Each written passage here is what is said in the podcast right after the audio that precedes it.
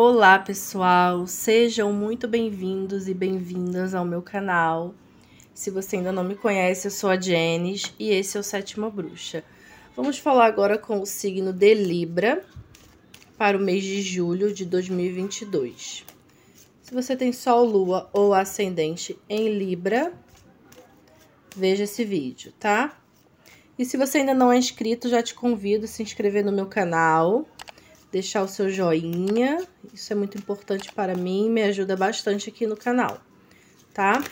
Vamos ver agora as energias para Libra, mês 7. Vamos ver aqui. Carta de corte de Libra. Temos aqui a roda da fortuna. Carta muito boa, Libra, porque traz muitas mudanças. Mudanças rápidas e, imprevisíveis até acontecendo, mas são mudanças boas, positivas. A carta da Roda da Fortuna é uma carta de fim de ciclo também, porque é um 10, tá? E na numerologia o 10 é sempre uma, uma finalização para um recomeço, né? Então, nesse mês, Libra tá muito favorável às mudanças no trabalho, na casa, nos relacionamentos, é, mudanças rápidas que podem até te assustar um pouquinho, mas pensa bem nas oportunidades que estão vindo, se você quer aproveitar, porque você pode e deve aproveitar essas oportunidades que talvez não voltem de novo, tá? E também tá favorável viagens aí para vocês. Vamos ver a energia geral do mês, carta do sol. Carta excelente, Libra, porque fala de muita prosperidade, muita luz, muita verdade, iluminação. O sol ele clareia tudo que estava oculto, que estava é, encoberto, né? Então, o Sol é uma carta de comunicação, pede também uma comunicação clara e objetiva com todo mundo que você se relaciona e no trabalho principalmente, tá? Se você trabalha em vista em divulgação, propaganda, porque tende a dar muito certo para você, tá? É, vamos ver agora a energia do financeiro para Libra. Temos aqui a carta do Eremita. O Eremita diz o seguinte, Libra, você vai ter sucesso, você vai ganhar dinheiro, mas sozinho, tá? O Eremita não é aquela pessoa que vai se envolver com muita gente, que vai estar tá no meio de muita gente, de aglomerações. Não, o Eremita ele, ele prefere estar sozinho no seu cantinho. E ele é muito sábio, ele tem é, um lado mais maduro, ele busca o autoconhecimento e o discernimento. Então, na vida financeira, procure seguir o seu próprio caminho, sem dar muito ouvido para os caminhos dos outros, né? Cada um tem que trilhar o seu próprio caminho. Então, aqui, o eremita é uma carta de sucesso na vida financeira, mas é um sucesso mais solitário, tá? Faça o seu, sem se preocupar com os demais. Vamos ver amor para quem está casado do signo de Libra a força. A força é uma carta de equilíbrio, equilíbrio emocional. A força pede esse autocontrole, pede paciência, diplomacia para lidar com os desafios dentro da relação. A força é uma carta de paciência. Então é importante você ter paciência e controlar a ansiedade. As coisas não vão se resolver da noite, da noite para o dia.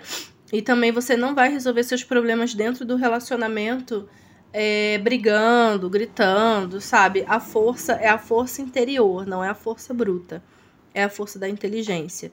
Então, seja inteligente, é, controle as suas emoções, não vá perder o equilíbrio. Carta da Força traz equilíbrio emocional, tá? E é desafiador você se controlar, você manter a calma diante de situações que você talvez não conseguisse. Mas a força vem dizendo que sim, você é capaz de contornar essa situação e não ficar entrando em brigas, tá? É momento de ter calma, diálogo, converse bastante com a pessoa que você se relaciona, que assim fica mais fácil de vocês resolverem do que brigando, tá? Vamos ver amor para quem tá solteiro do signo de Libra. Olha, temos aqui a Torre. Então assim, Libra, cuidado para não se jogar de cabeça numa relação que não tem uma base sólida. E cuidado para não se iludir com algumas pessoas, porque a torre fala de máscaras caindo, verdades reveladas e possíveis decepções. Não é uma carta tão positiva, tá? Mas ela vem como uma alerta.